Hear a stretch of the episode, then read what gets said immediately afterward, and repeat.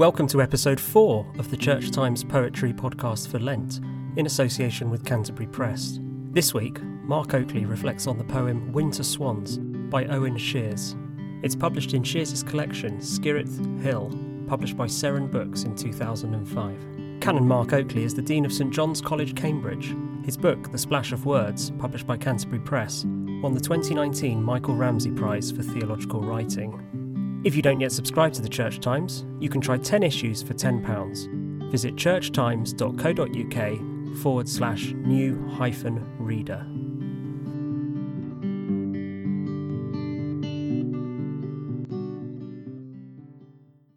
Winter Swans by Owen Sheers. The clouds had given their all, two days of rain, and then a break in which we walked, the waterlogged earth gulping for breath at our feet as we skirted the lake, silent and apart, until the swans came and stopped us with a show of tipping in unison. As if rolling weights down their bodies to their heads, they halved themselves in the dark water, icebergs of white feather, paused before returning again like boats righting in rough weather. They mate for life, you said, as they left, porcelain over the stilling water. I didn't reply. But as we moved on through the afternoon light, slow stepping in the lake's shingle and sand, I noticed our hands that had somehow swum the distance between us, and folded one over the other, like a pair of wings settling after flight. Of all the therapies I've tried, nothing has had the prolonged and positive impact that bird watching has. These words are found in Joe Harkness's book Bird Therapy in which the author reflects on his mental health, including a breakdown in 2013, and of how various therapies helped him on a path of recovery. None of them, however, came close to the repair and healing that watching birds brought to him. He started to write a blog about it. Nature became a sort of service provider. Alive in its own agency, the great outdoors invited him to unfurl out of himself and to attend to the miraculous reality of the creatures we share this earth with. This poem by Owen Sheers shows how a relationship is affected by a casual but significant encounter with some swans. Swans have captured the human imagination for thousands of years and are to be found in a lot of mythologies, from Greek to Irish, Norse, and are also symbolic in various religious traditions. Being one of the largest birds able to fly, Hinduism reflects on how its environmental beauty connects the air and water through their flight and their swimming. Holy people are thought to be swan like, in that just as the swan's feather is in the water and yet stays dry, so the good are in the world but remain unstained by it. In the Christian tradition, St. Hugh of Lincoln is depicted in art as accompanied by the swan said to have been fiercely loyal to him during his ministry, keeping away all his enemies. Every vicar should have one. Writers, too, have been drawn to the mysterious elegance of a bird that tends to mate for life. W. B. Yeats, Baudelaire, F. S. Flint, Stevie Smith are just a few of these poets. Seamus Heaney refers to the earthed lightning of a flock of swans, and it's hard to forget the haunting and evocative beginning to Tithonus, Tennyson's poem about the Prince of Troy who loved Eos, goddess of the dawn. The woods decay, the woods decay and fall. The vapours weep their burthen to the ground. Man comes and tills the field, and lies beneath, and after many a summer dies the swan. Sheers's poem is found in an elegant collection of his, entitled Skirrid Hill. Skirrid is a derivation of a Welsh word meaning divorce or separation. Many of his poems have a reflective sadness to them. They immerse themselves in countryside landscapes, passions, loved ones aging and dying, the fractures of relationships, and the dislocations of a heart discovering the loss of everything we'd learned. The poems do not flaunt themselves, though some readers think that they may occasionally try to overwork a little to keep us on an imperative road. They're always rooted in an appealing, pensive naturalism, evoking the passing moment, the borders we live with in life, and the ways we identify ourselves in around those borders. You feel that Sheers is trying to distill himself through his experiences, showing, as he writes in another poem, the drawing back of the curtain to show the parts we've played, the previous scenes stacked in the wings, and at the centre, under the spotlight, the actor, bowing as himself for the first time all night. When writers attribute human emotion to the non human, it's usually to enable them to explore the inner experience of themselves or their characters. This poem, Winter Swans, opens with clouds having given their all in two days of rain. The poem reveals that the couple, who are now walking silent and apart, have probably been similarly spending all their energy in a fallout. You sense that all they have and are is near to being given up. A break comes, but is it to be a welcome pause or a final separation? The word can suggest either.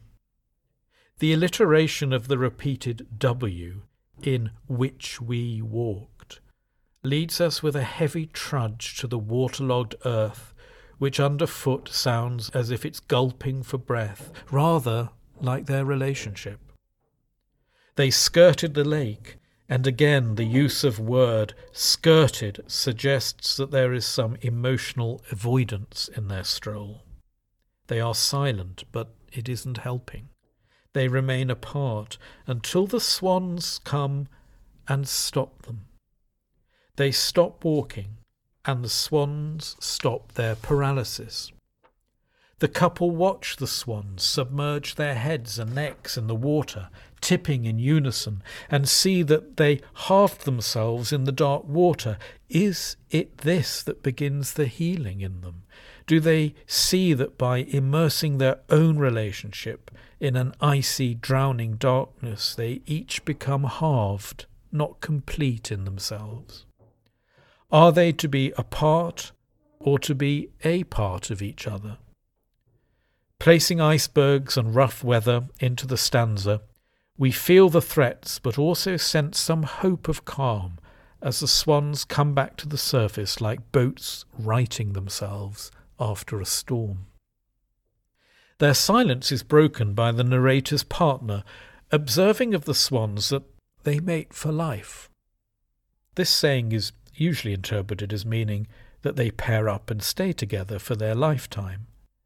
Another translation here might be appropriate too. They mate in order to have or enjoy life. They mate for life.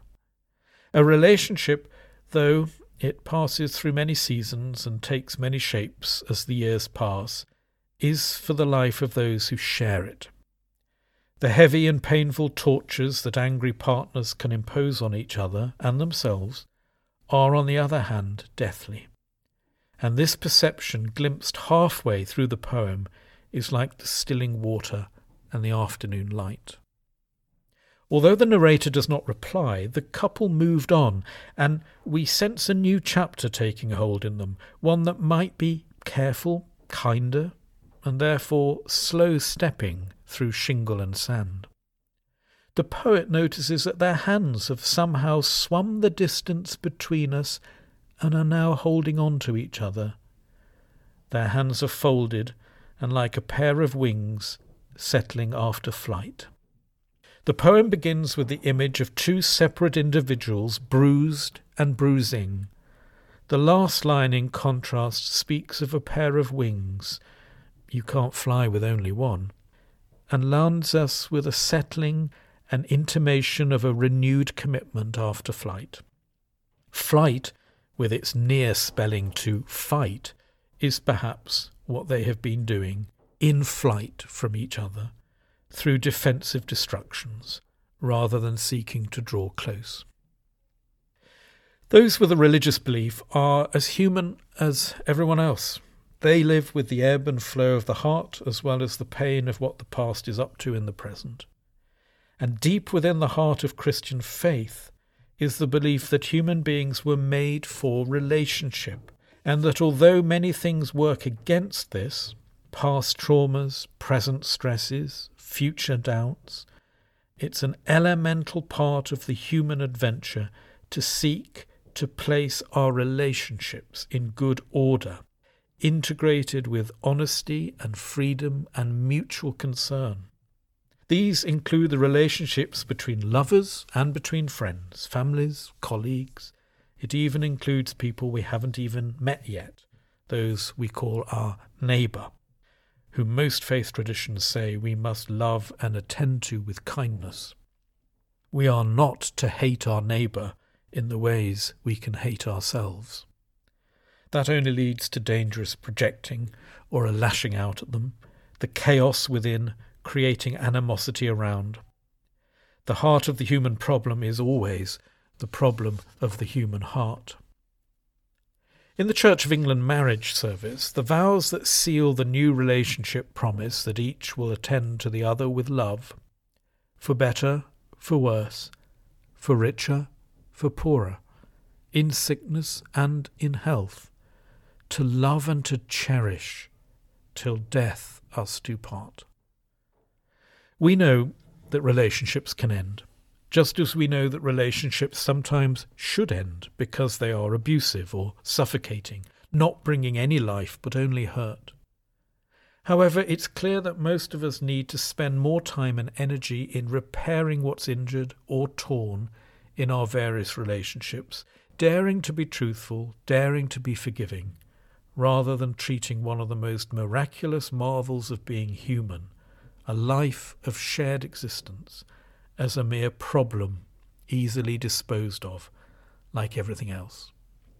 So often it is the raw moments of a life that bring us to our senses about all this the hospital bed, a breakdown, or a death but for the couple in this poem, it was the simple joy of watching some swans together on a winter's afternoon. To seek to repair love is as beautiful as it is costly, and it is, in the eyes of faith, to reflect God. The Scriptures tell us again and again that this is what God is doing each and every moment, holding out a hand to be held, restorative, tender, hopeful. God, said St. Gregory Nazianzus, is ever weaving good into the dark pattern, and sometimes swans come to his help.